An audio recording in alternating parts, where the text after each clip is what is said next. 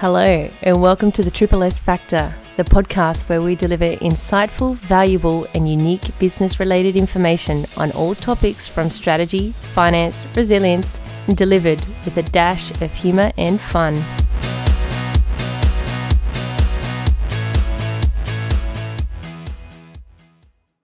Today in the podcast, we're talking about partnerships and how you can build partnerships with purpose for the future. We hope you gain as much knowledge as you can because we're going to try and jam pack this episode as best we can for you. So, when we're talking about partnerships, there's a lot of information out there around how you can manage partnerships for your business and how you might implement partnerships or what a partnership even is. So, we'd like to kind of take you to that next step. And the next step is when you're actually ready for partnerships. And when you are, how you then go about it. You know, building partnerships for purpose for the future is insanely important. The World Economic Forum was talking years ago about how by 2025, if businesses haven't looked seriously at strategic partnerships by way of how they engage with the audience around them, then a lot of businesses will end up finding themselves redundant, which is not what anyone wants.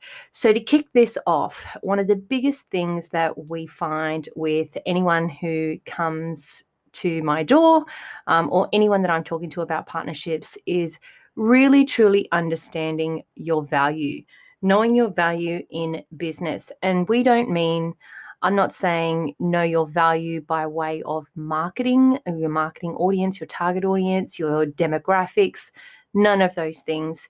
That's a marketing aspect.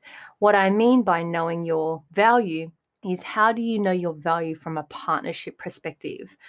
You know, asking the questions like, why should anyone partner with you? And be honest and critical and objective about that. Why? Why should anyone? You know, what do you bring to the table? So you think of it from a scenario, if you can imagine sitting at a table with a potential partner and having them turn around and say, Why should I do this with you? Why should I take time, effort, energy, resources? Sometimes finance, taking time away from my core business function to partner with you to do what? Um, and how does that benefit me? How does that benefit my business? What is the value for me to do that? And every business should be thinking like that. You know, it's not a matter of, in the past, there's been a lot of relationships built around what I would refer to as like marketing partnerships. So you might partner up with someone to do a marketing initiative, or you might co brand a campaign or a product or any of the examples in the past around how you might do that.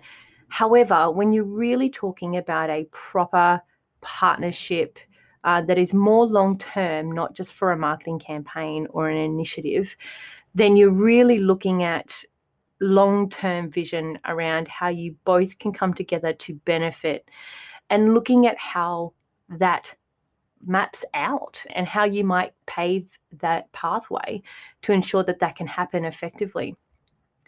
Being critical and objective is important because when you are blindsided by your own business, which most of us are, having that ability to sit down and really assess yourself critically gives you a whole open insight to a lot of other things other than just your value proposition from a partnership perspective, but it also allows you to go to that potential partner and understand and be upfront hey, I know I'm good at this, this, and this.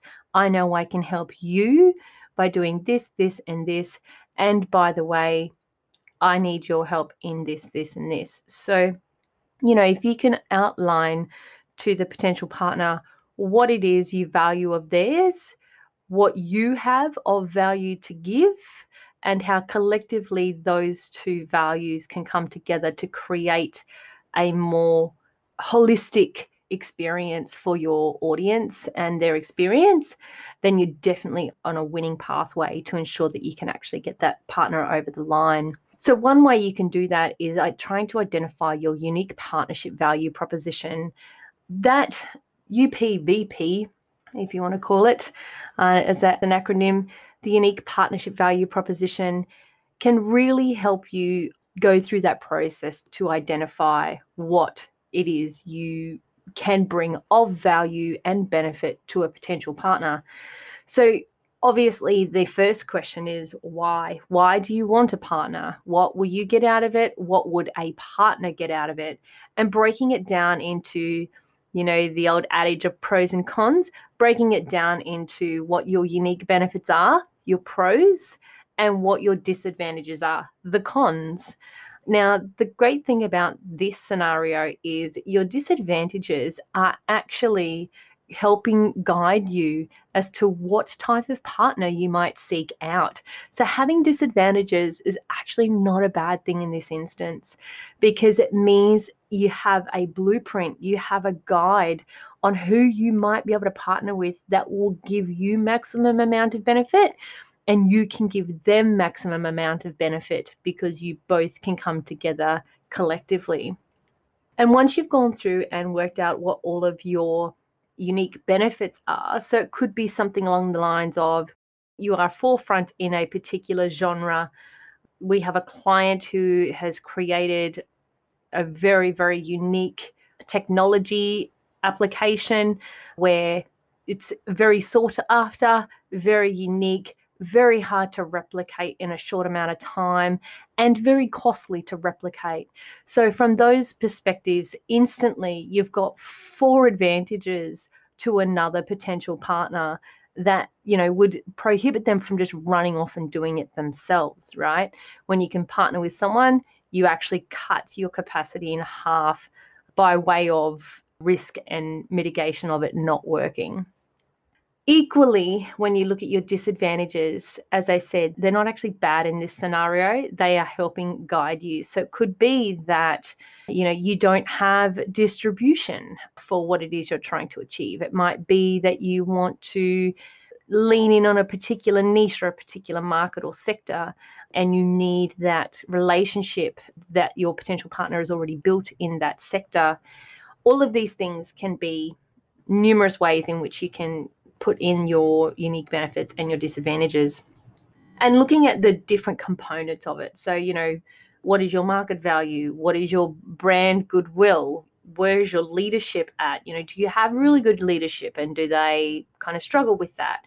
Doing enough research on your partner will also allow you to get some of those insights stalk their social medias, stalk their website, look at how they interact with the world around them, and try and pick out little bits and pieces that you believe you might be able to help.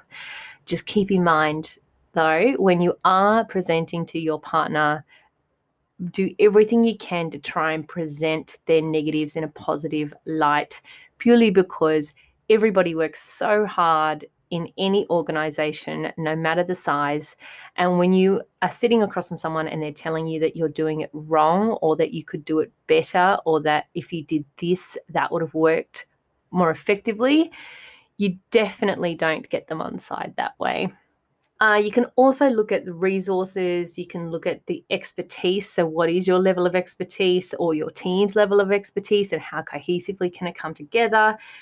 And you've definitely need to be a little bit open and or understanding around some of the burdens that a business might have around investors. So when you are looking for a potential partner, one of the things that you need to keep an eye out for uh, is making sure that if they do have burdens, and there's every chance you probably won't know this up front, it will happen around second, third, fourth conversation.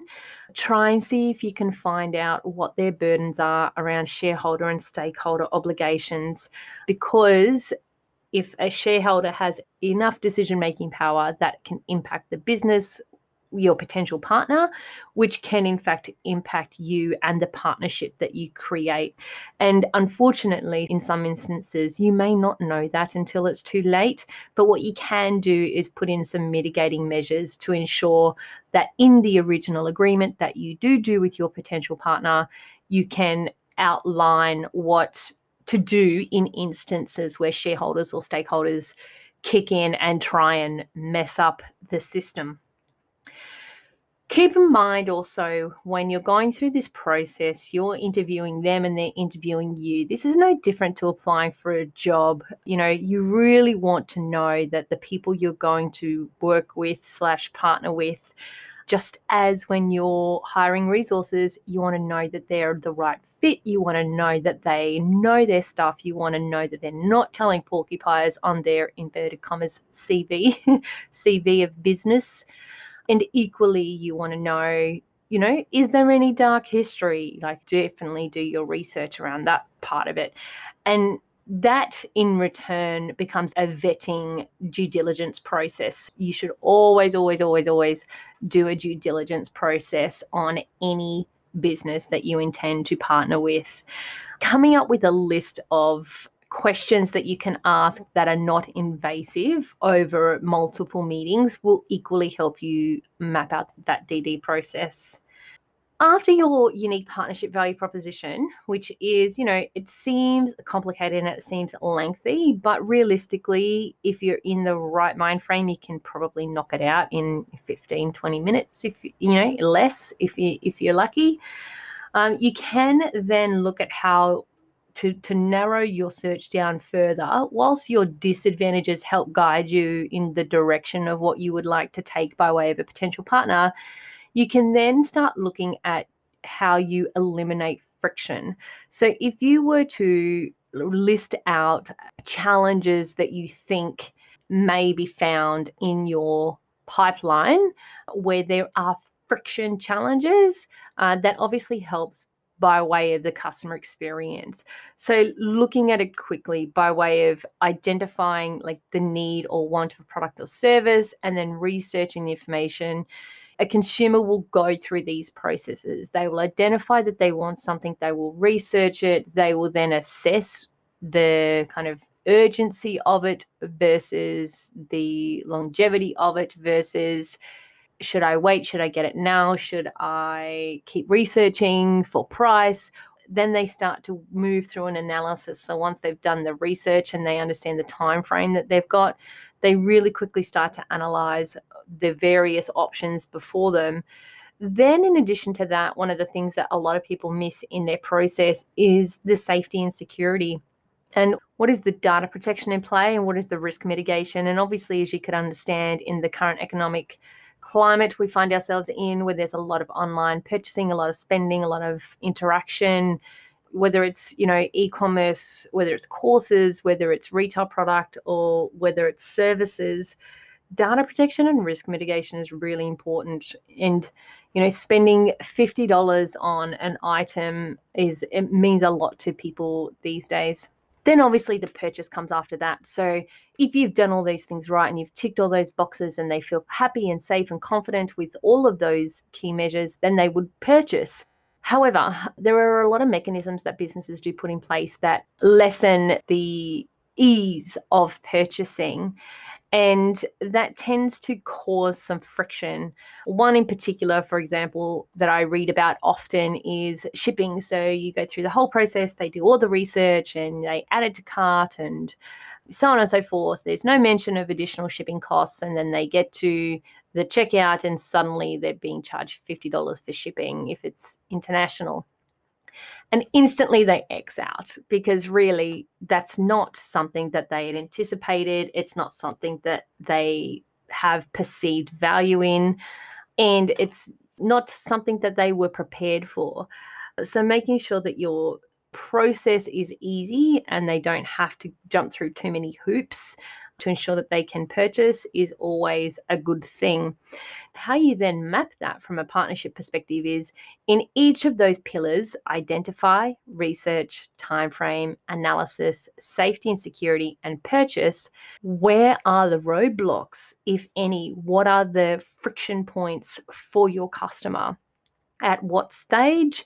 And what is the actual friction point itself. And equally, once you've been able to understand that, you can then look at how you find partners that can help address that. So if it's a matter of a payment portal problems, then finding a different payment portal supplier or partner with an, an organization that has a you know, cohesive native process for the digital digital native market so those types of things that you can do to really enhance the experience you know how do you help them identify their need more effectively? You know what ways in which you can utilize your marketing to cut through cognitive bias and consumer bias so that they feel less friction around purchasing that item? And a great example of that would be the likes of say women when it comes to sanitary products and or items that encapsulate the sanitation of womanhood and so cutting through that noise or, or, or, cutting through the ability or that block that they have around, oh, this shouldn't be spoken about. And whilst it's come a long way over the years, realistically, like it's still a an area that people don't tend to like to speak about a lot. Now, the next thing you can do, if we want to call them step one, being find your unique partnership value proposition. Step two, eliminate your friction, which we've just discussed. And step three would be create a simple or sophisticated partner ecosystem. It can be as simple or as complicated as you like. And the beauty about it is, you know, if you want something simple, it might be you and another organization that come together and you've got value and benefits, they've got value and benefits. You come together and create value for the consumer in a way that you've not been able to before. You're eliminating friction, you're addressing all of their needs. And that seems a very simple I do this, you do that, toing and froing, collective partnership. However, you can also have more sophisticated partnership ecosystems where you might have three or four businesses plugging in to one desire to create a better consumer experience. And that doesn't make it more complicated, it just makes it more sophisticated because there are more parties involved. And one might have to talk to the other in a formal, informal supply chain process uh, because one has to happen before the other. So it can be as simple or as complicated as you like, yet the other great thing about looking at your ecosystems is how you can then leverage from a marketing perspective, how you then leverage outwards, utilizing their networks and your networks. And that's a a dual benefit thing. So if you want to be able to leverage their networks, there's got to be a scenario where you allow them to leverage yours. And as a proper partnership, that should never be an issue because you would have vetted each other and you would have trust that both parties are doing it from a good place. So, when you're looking at partnerships, it's definitely key to make sure that you don't go after all of them at once have your list, write them down, you know, do your unique partnership value proposition, find out your strengths that you can offer, come back and work out your disadvantages that they can support you in work out your friction points and how that would look, which would uh, equally allow you when you meet with the potential partner to outline exactly how you would perceive it moving forward and allow them the opportunity to co contribute because it is a partnership after all. And then list out your top five companies that you would like to target initially. Do your research and your due diligence on those top five and then try and knock them off one to two at a time. And when I mean knock them off, I mean address them, reach out to them, have meetings, progress the conversation, negotiate, do the agreement, and implement. If you try and do more than one to two at a time, you stretch yourself a little bit too thin. You take your foot off the pedal with the rest of your business. It takes a lot of effort, energy, time, thought, resources that your business may still need you for. And it means that you get to do them properly. So if you focus on one to two at a time, you really lean in hard on those one to two initially, you get them bedded down, you get them right, you get them working, and then you move on to the others. So this is really not a, hey, this week I'm going to do partnerships and I'll have them all sorted by the end of the week. When you're talking about a real proper partnership, you're talking a good six to eight to 12 months process around reaching all the potential partners that you may want to reach. However, in saying that, patience is a virtue because if you are able to knock them off one to two at a time and work through that scenario over a 6 8 12 month period you're really setting yourself up for a really solid platform moving forward and then what it does mean is no matter what happens in well not no matter what happens but uh, for the most part, it does mean that anything that could potentially happen in the future by way of market needs, market wants, market value, economic downturns, or peaks, you will still have some form of solid platform to work with, a solid foundation of partnership to work with, and can adapt so much more quicker, more efficiently, and costly, as in, you know, much more cost efficient to have someone to do it with rather than to do it on your own. Thanks for joining us today. We hope you enjoyed this episode as much as we did. We love talking about partnerships. It really gets us excited. There are some amazing partnerships going on in the world around us at the moment, and we can't wait to start to share some of them with you we have the motto when we learn, we grow, when we grow, we succeed. If you wanted to know more about this topic, one of the organizations that we're working with is ingredior.com.au. That's I N G R E D I O R.com.au.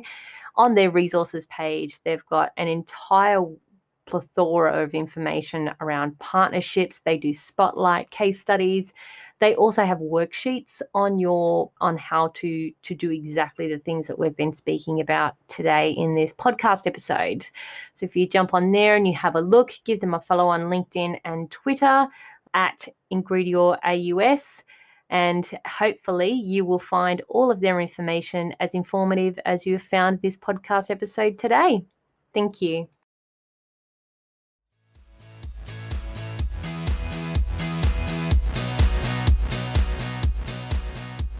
It has sadly come to that time again where we have reached the end.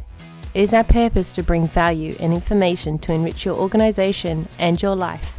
Don't forget to subscribe to us, the Triple S Factor. Until next time.